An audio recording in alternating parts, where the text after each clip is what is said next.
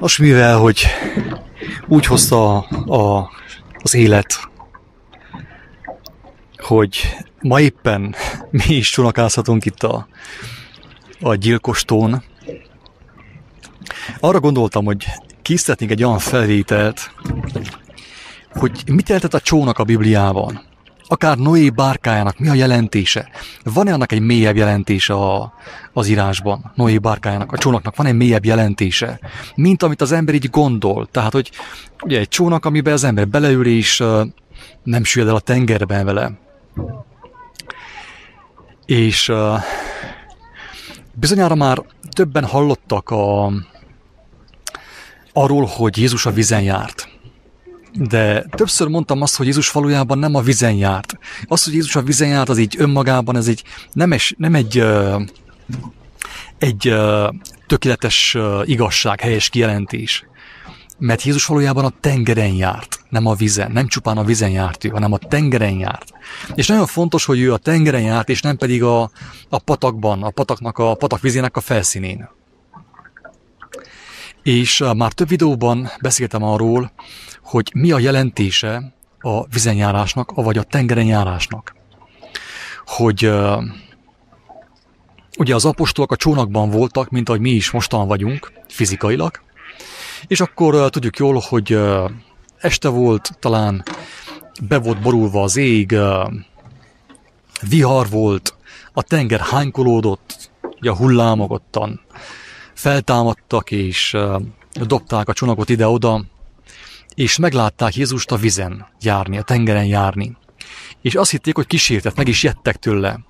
Azt mondta Péter Jézusnak, hogy Mester, hogyha te vagy, akkor parancsolja a víznek, a tengernek, hogy oda mehessek hozzád. Azt mondta erre Jézus, hogy gyere Péter, gyere ide hozzám. Péter kiszállt a csónakból, és elindult Jézus felé a tengeren. Ő is járt a tengeren, pontosan úgy, mint Jézus. De egyszer csak Péter elkezdett süllyedni be a tengerbe. Jézus utána nyúlt, megfogta a karját és kihúzta a vízből, egész pontosan a tengerből. És én most nem azt akarom mondani ebben a videóban, hogy ez szó szerint így nem történhetett meg, ugyanis ha Jézus Isten fia volt, már pedig úgy hisszük, hogy ő az volt, megkapott ő minden hatalmat tőle. Csodatívő erőt kapott tőle Istentől. Tehát nem kételkedünk abban, hogy ez akár szó szerint is megtörténhetett ez a dolog. De viszont tudjuk jól, hogy a Bibliában, főkép az Új Szövetségben, főkép Jézus beszédeiben mindennek van egy mélyebb jelentése. Minden példabeszédnek, minden történetnek, minden történésnek van egy nagyon mély jelentése. A kérdés az, hogy ebben a történetben, a vizenjárás történetében mi a, a tengeren járásnak a jelentése. Tudjuk jól, hogy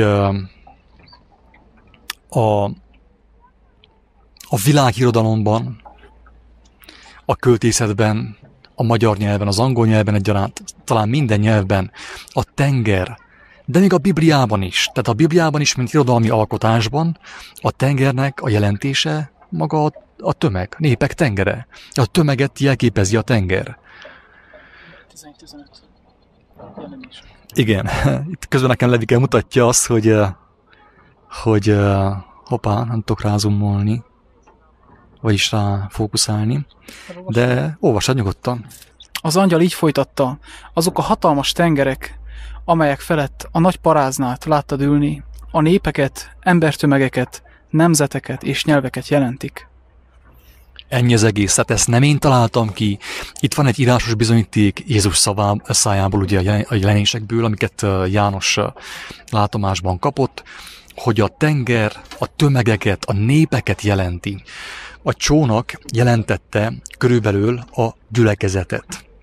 Az emberi gyülekezetet, az emberi csoportosulást, azt a kis csoportot, akik éhezték és szomjazták a mindenható Isten igazságát együtt voltak, együtt elmékedtek eh, Istennek a, a kijelentésein, Jézus szavain, ugye, és ők egy ilyen csónakban voltak, egy gyülekezetben voltak. És eh, hogyha valamelyikük süllyedt volna vissza a tengerbe, ugye, a népek tengerébe, a tömeggondolkodásba, akkor a csónak megtartotta őket, drága embertársak. A csónak megtartotta őket. Igen, mert a tömegnek van egy megtartó ereje, még úgy is, hogyha Felfelé is, lefelé is. olyan emberek közösségével tartozunk, akik Krisztus szeretnék követni, jobban megismerni, annak is van, és kell is, kezdetben van egy jó megtartó ereje, szükséges. Pálapostól is ír erről, hogy gyakoroljuk az összejöveteleket, a találkozásokat. És mikor Jézus kiküldte a 70 tanítványt, akkor is kettessével küldte ki, mert az is egy megtartó erő volt, hogy ketten mentek, nem egyedül.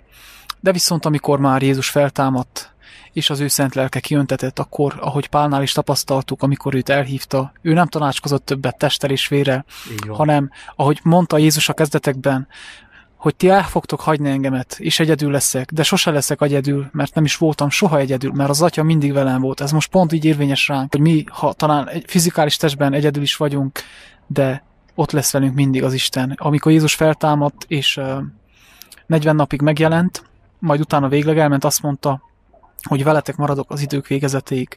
Wurmbrandt, amikor három évet töltött magán szárkában, magáncellában, neki csak a Krisztus volt a társasága, de az elég volt. Igen, még uh, azt szeretnék elmondani, a, a csoport, meg a, a csoportosulás, akár egy ilyen valláscsoportosulásnak a megtartó erejéről, hogy valóban megtart bennünket, de meg, meg tud tartani a rossz értelemben is. Jó értelemben is, hogy ne süllyedjünk el, de viszont úgy is megtart, hogy ne emelkedjünk fel, drága barátaim. Ezt nem szabad elfelejtsük. Ezért kiszedtem azt a kis videót régebb a, a 666 parkoló, az a cím a videónak, 666 parkoló. Ezek mind ilyen kis parkolók, úgymond ilyen csoportosulások, különböző vallások, különböző gyülekezetek és szekták akár, amelyek megtartják az embert, de viszont ugye felfelé sem engedik, hogy emelkedjen. Lefelé nem esik az ember, mert megtartják egymás, egymásba kapaszkodnak, de viszont sajnos felfelé sem tudnak nagyon emelkedni. Ez az igazság. Na most akkor itt mi is történt, hogyha a csónak, amelyben mi mostan vagyunk, ennek a jelképes értelme a csoport, a csoportosulás, akár egy vallásos csoportosulás, akármilyen csoportosulás, ahol az emberek egymásra támaszkodnak, egymást megtartják. Akkor a tengert ugye azt már értelmeztük, hogy a tenger gyakorlatilag az nem más, mint a tömegszellem, a népek tengere. Mire jó egy csoport? Egy kisebb csoport például. Az apostolok 12-en voltak. Miután Jézus elment, akkor 12-en voltak, együtt maradtak, ugye, és egymásba kapaszkodva megmaradtak. Még nem kapták, még nem voltak teljesen uh, megtelve a Krisztusnak a lelkével. Ezért még egymásban kapaszkodtak. Egymás által kapták a kijelentéseket, imádkoztak, teltek meg lélekkel. Viszont amikor ők már megteltek lélekkel, akkor mi történt? Kiszálltak a csónakból, drága barátaim, és a tengeren jártak. Pontosan úgy, mint a Krisztus Jézus. Ez történt. Megteltek szent lélekkel, Ugye a fátyol el, elhasadt, elszakadt a, a szentek szentje előtt. Az emberek bementek Isten jelenlétébe, az apostolok. Megteltek az ő igazságával, az ő lelkével, kiszálltak a csónakból, ugye a csoportból, Péter is kiszállt, János is kiszállt, és mindenki ment a maga útjára. A tengeren járt. És azok a személyek, akik rájuk néztek, és látták azt, hogy Péter jár a tengeren, János jár a tengeren, Jakab jár a tengeren, ők tudomást szereztek arról, hogy hoppá, hát lehet a tengeren járni, nem muszáj a tözében a tengerben fuldokolni. Hogyha én rájuk nézek, mert ők már Krisztust mutatják számomra, akkor én is kijöhetek a tengerből, feljöhetek a tengernek a felszínére, és én is fogok tudni a tengeren járni. Péter miért süllyedt vissza a tengerbe? Ő kiszállt a csónakból egy ilyen próbakörre. Kijött a csónakból, kijött a gyülekezetből, és elindult Krisztus felé. És mit csinált Péter? Péter körülbelül azt csinálhatta, hogy ránézett a tengerre, a népek tengerére, a közvéleményre, az emberek, az, az embertömegeknek a félelmeire, a gunyolódásra, a fenyegetésre, a megfélemlítésre mindenre, ami emberi, a hagyományokra, a szent hagyományokra, a szüzanyára, a Csíksomai Szűz Máriára, meg a társaira. Megjedett, és elkezdett süllyedni vissza hova? A tömegszellembe, a tömeggondolkodásba, vissza a tengerbe. Azt mondja Jézus, Péter, hol van a hited? Hát te miért a tengeren néztél? Te miért az emberekre néztél? Hát ők járnak-e a tengeren? Vagy én? Én jöttem ki a tengerből, nem ők, ők benne fuldokolnak. Az örvényel mennek lefele. Te rám nézél, Péter, és akkor te is a tengeren fogsz járni. Drága barátom, a kérésem hozzád az, hogy te hova nézel, mire figyelsz? A tengere nézel? Még mindig a csónakban vagy valahol, és abba kapaszkodsz, és nem akarsz kiszállni a csónakból, vagy pedig vágysz már arra, hogy kiszállj a csónakból, és ránézél arra egyenesen, rászegezd a tekintetet arra, aki a tengeren járt, és te is a tengeren fogsz tudni járni, és aki téged lát, tudomást szerez arról, hogy ki lehet jönni a tömegszellemből. Lehet a tengeren járni, drága barátom. Úgyhogy én remélem, hogy valaki megértette, és megkívánta a tengeren járást. Az, hogy kiszálljon a csónakból, a pásztornak, a lelkésznek a tekintélye alól, aki befödi az ő fejét, és megpróbáljon a tengeren járni, és cselekedni azt, amit Jézus cselekedett, és amit ő mutatott.